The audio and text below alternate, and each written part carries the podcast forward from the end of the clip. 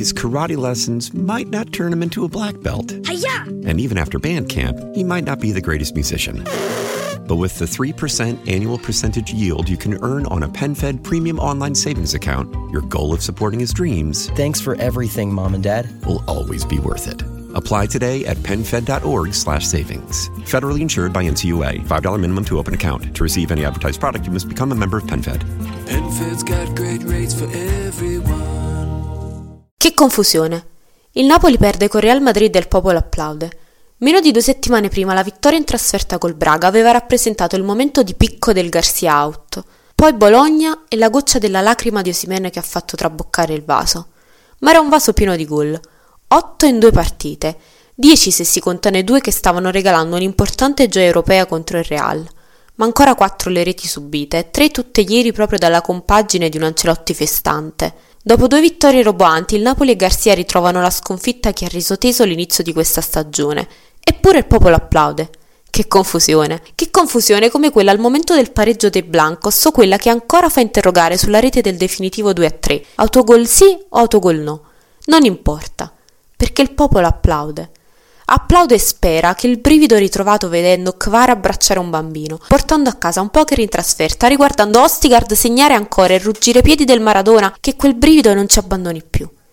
Che la confusione sia solo quella di un popolo in festa per una squadra che fa festa. Dall'ultima partita alla prossima. Notizie, commenti, curiosità, emozioni. Questo è Post Partita, Storie Azzurre, il podcast dell'associazione Tutta Nata Storia.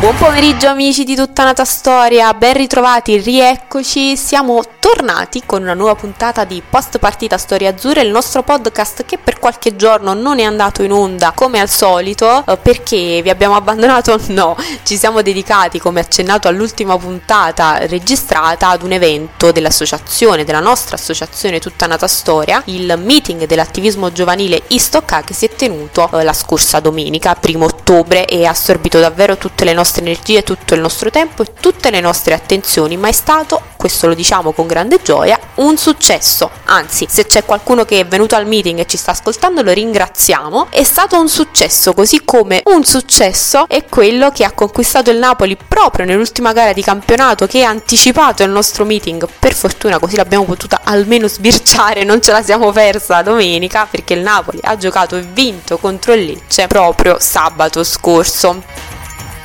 Allora, in questi giorni che non ci siamo sentiti ne è successa di ogni, uh, non stiamo qui a ripetere tutto e non approfondiremo nulla perché non c'è tempo e soprattutto perché è giusto guardare avanti, è giusto secondo me proseguire su questa scia di maturità dimostrata dal popolo napoletano che ieri ha applaudito la squadra nonostante la sconfitta contro il Real Madrid. Perché l'ha applaudito e perché è sembrato più soddisfatto paradossalmente, come abbiamo detto in apertura di puntata, eh, che dopo la vittoria contro il Braga. Sicuramente perché il Napoli, considerando anche la caratura degli avversari che aveva di fronte ieri sera, ha mostrato personalità, quella personalità, quell'identità di squadra che sembra star costruendo dopo un inizio di stagione che è stato tutta confusione.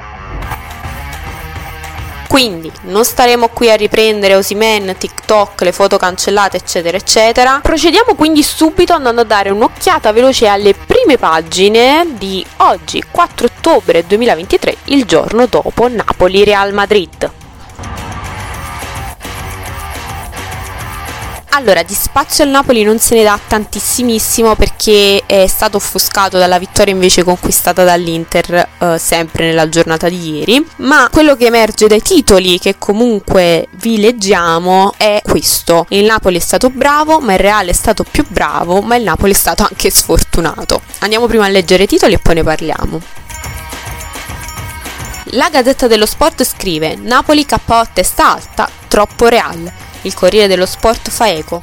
Un Napoli d'altezza real lo beffa l'autogol di Meret. E tutto sport infine dice il Napoli ha orgoglio, il Real i fenomeni. Insomma, no? Ci ritroviamo con quello che, che abbiamo detto prima, il Napoli è stato bravo, il Real è stato più bravo, ma il Napoli è stato anche sfortunato. L'elemento sfortuna, senza troppo vittimismo, ma va detto, ha accompagnato un po' mh, tutto questo inizio stagionale degli azzurri. Uh, in Serie A i pali e le traverse colpite dal Napoli in sette giornate sono ben sei e molte ce le ricordiamo. Sicuramente però non ci si può nascondere dietro questo dato, dietro alla mala sorte a mala short, come si dice in napoletano, eccetera, eccetera, perché bisogna ammettere che il Napoli in questa prima parte della stagione ha fatto proprio fatica a mostrare un gioco di squadra, un'identità, una caratteristica che lo facesse risultare un Napoli se non vincente quantomeno bello, anzi spesso è innervosito appunto più il modo in cui a certi risultati si è arrivato che i risultati in sé. E anzi facciamo una cosa, ve lo chiediamo a voi, non vi chiediamo se il Napoli sia stato più sfortunato o più non bravo contro il Real, ma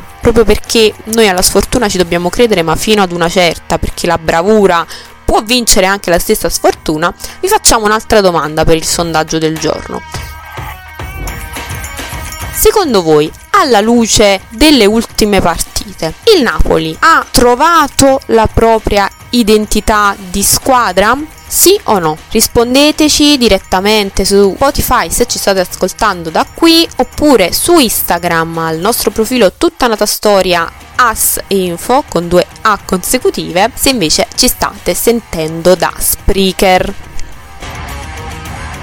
Di Napoli Real, oltre un gioco che continua ad essere dignitoso seppur con qualche sbavatura ancora troppo importante in difesa e qui un'altra cosa che è emersa dalle analisi di alcuni giornalisti è che ehm, Garcia ha ancora da sistemare qualche dettaglio e speriamo siano solo quelli ma comunque dicevamo di Napoli Real un altro aspetto importante un altro fattore che può far sorridere il popolo azzurro è la prestazione di Zelischi Zelischi è da inizio campionato che eh, sta dimostrando di essere essere un perno della squadra azzurra, sta dimostrando di essere un uomo davvero importante, grande gioia anche per la speriamo ritrovata continuità sui calci di rigore, anche ieri ne ha messo a segno uno, non risparmiando un po' di tachicardia per quel palo che la palla ha colpito prima di entrare in porta, ma le sue prestazioni sono davvero al di sopra della media e questo ci fa felici. Quindi questi ultimi successi del Napoli e soprattutto queste ultime buone prestazioni, se ci vogliamo mettere anche la partita di ieri contro il Real Madrid, fanno tirare un po' il fiato alla squadra, probabilmente alla società, sicuramente ai tifosi. La classifica guardando al campionato attualmente dice che gli azzurri sono a meno 4 dalle prime, le due milanesi a pari punti a eh, 18 tutto, è comunque una classifica corta, ci sono tante squadre in pochi punti, siamo comunque ancora solo alla settima giornata, c'è praticamente un campionato intero da giocare, queste cose le sappiamo, ma è bene tenere d'occhio la classifica perché alla fine i conti si fanno lì e sempre restando nell'ambito del campionato, domenica sera il Napoli tornerà in campo per l'ottava giornata contro la Fiorentina. Tornerà in campo al Maradona alle 20.45 per un'altra partita non semplice. Dopo la gara con la Fiorentina ci sarà la sosta per le nazionali nella settimana del 15 ottobre e dal 21 eh, il Napoli dovrà riprendere con il piede sull'acceleratore ben saldo perché tra campionato e Champions giocherà praticamente ogni tre giorni. Si prevede allora un ampio turnover, ma chi giocherà contro la Fiorentina?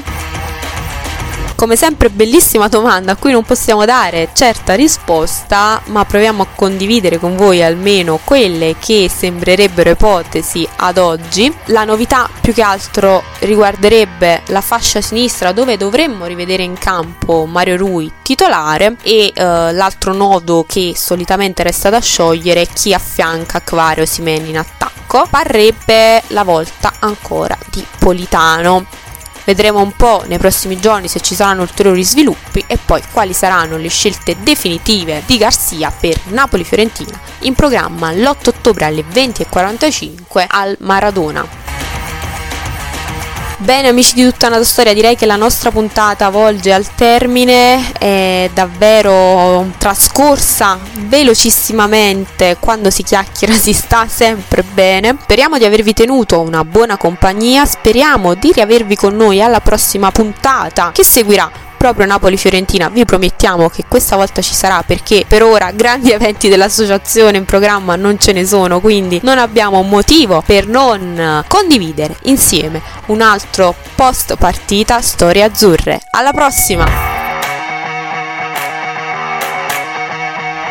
Dall'ultima partita alla prossima. Notizie, commenti, curiosità, emozioni. Questo è Post Partita, Storie Azzurre, il podcast dell'associazione Tutta Nata Storia.